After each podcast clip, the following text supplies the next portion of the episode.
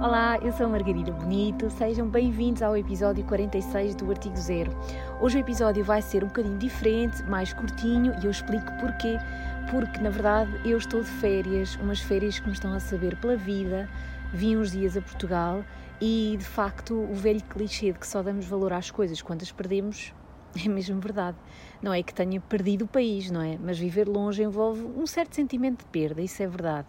Enfim, hoje não vai haver assim um tema específico, mas eu queria aqui conversar um bocadinho sobre algumas coisas de que me fui dando conta nesta viagem.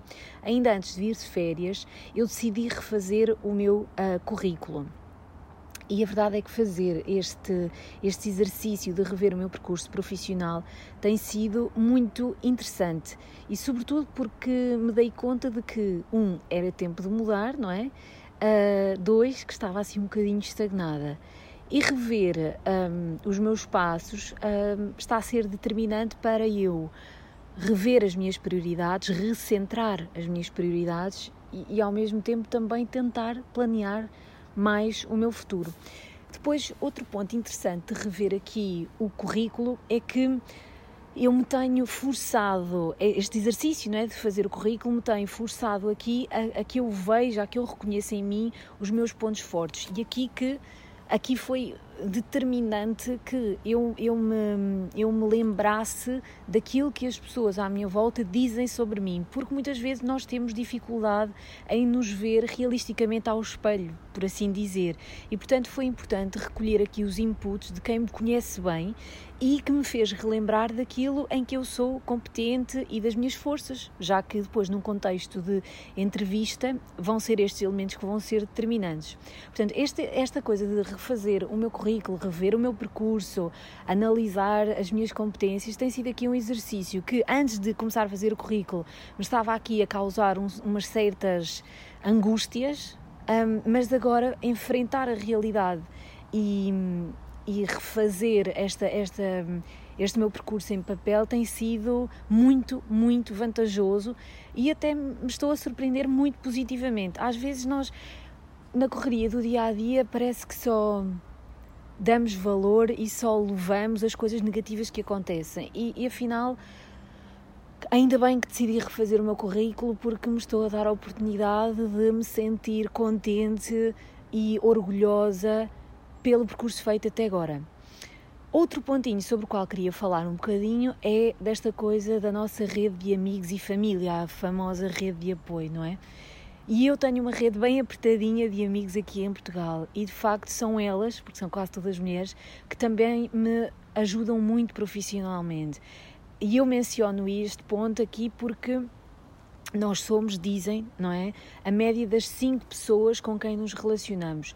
E por isso, se quem estiver à nossa volta tiver, tiver valores muito diferentes dos nossos, talvez isso acabe por um, contribuir para não acrescentar muito ao nosso contexto. Portanto, é crucial que à nossa volta estejam pessoas que não nos travem, que não nos paralisem, mas que ao contrário sejam inquisitivas e que tenham uma perspectiva da vida de constante evolução e onde tudo é possível. E há uns dias ah, lá no Instagram eu partilhei até, acho que foi numa story, uma foto que eu tirei uh, numa rua qualquer de um bairro de Londres que dizia o seguinte Because you are alive, everything is possible. E eu brinquei com a fotografia e apaguei a parte em que, em que a frase dizia alive para, e deixei para que as pessoas até pudessem completar, não é? Porque é mesmo isto. Muitas vezes a minha ação, uh, ou melhor, uh, a minha inação, o meu não fazer, deve-se a medo. Nunca se deve, ou muito raramente se deve, a condições específicas.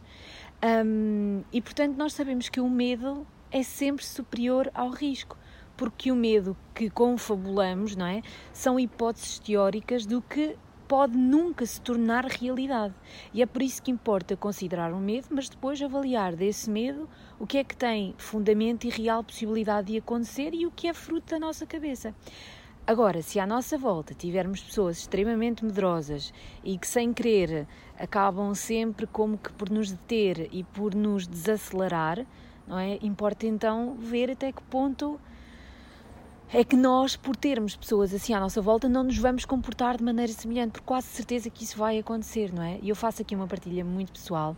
Os meus pais, que são pessoas de quem eu sempre tive um apoio incondicional, tive e tenho, mas que a verdade é que sempre que eu preciso fazer uma mudança na minha vida, e já tenho feito algumas, não é?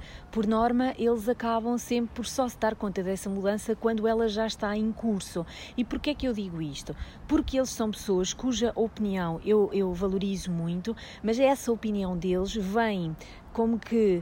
Um, como é que eu hei de dizer? Vem. Um, ai, está-me a faltar aqui a palavra. Vem amoldada a partir de um contexto histórico, não é? Que já não é o meu. Por exemplo, quando eles, quando eles trabalhavam, tanto um como o outro, acabaram por ter o mesmo emprego para o resto da vida, não é? E atualmente este valor, estabilidade profissional, é praticamente inexistente. Portanto, aquela opinião deles não se vai basear nos tempos em que nós estamos a viver hoje, vai se basear naquilo que era a realidade para eles, mas que a mim já não me serve. Um, ninguém quer trabalhar no mesmo sítio a vida toda, esta é uma verdade, não é? E dois, uh, o tecido laboral também já não se compadece com a mesma função uh, por anos, anos e anos, não é? Porque a evolução e a transformação tecnológica é tal ou seja, os intervalos de transformação são tão mais curtos que já não há lugar a essa previsibilidade. Portanto, voltando aqui ao exemplo dos meus pais, há considerações que eu uh, acabo por não partilhar com eles neste momento da minha vida, porque sei que as interrogações, as dúvidas, as opiniões não me vão servir e acabam por só sublinhar ainda mais as minhas indecisões, as minhas inquietações e os meus medos. Não quer dizer com isto que numa conversa que eu tenha com eles eu não deva considerar, uh, no caso, o, que têm para dizer. Certo, é certo e que me serve, mas se calhar não serve para o momento profissional que eu atravesso de momento, porque as coisas mudaram imenso e as preocupações dele estão, deles estão baseadas num contexto laboral que mudou absolutamente, não é? Portanto, é como se os valores estivessem em mim, mas nesta fase da minha vida aqueles valores não me servem. E por isso importa que eu e que tu desse lado aí consigas destrinçar aquilo que é medo de uma análise realista e uh, de um contexto que realmente se possa verificar. Bom, espero que esta partilha não tenha sido assim muito, muito confusa, mas na realidade é, é um bocadinho diferente, mas são pontos sobre os quais aqui nesta, nesta paz onde eu estou, são pontos que eu fui anotando e que, e que quis aqui uh, partilhar em voz alta contigo. E para a despedida fica a nota de que o episódio de hoje foi gravado a partir da vila de Sangalhos, em Anabia. Estou rodeada aqui por silêncio, reparem,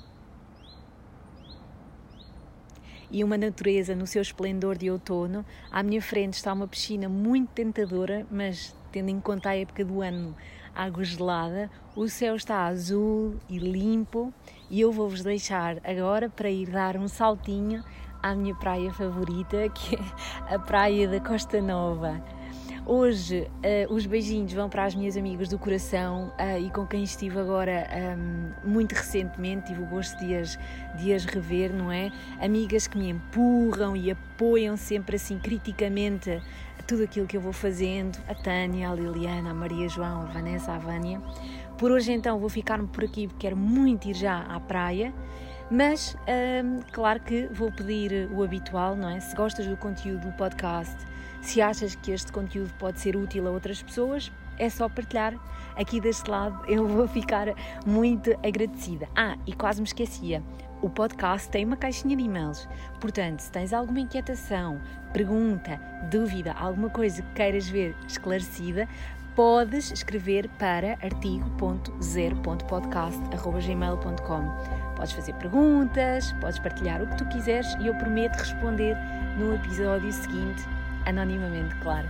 Um beijinho e até ao próximo artigo zero.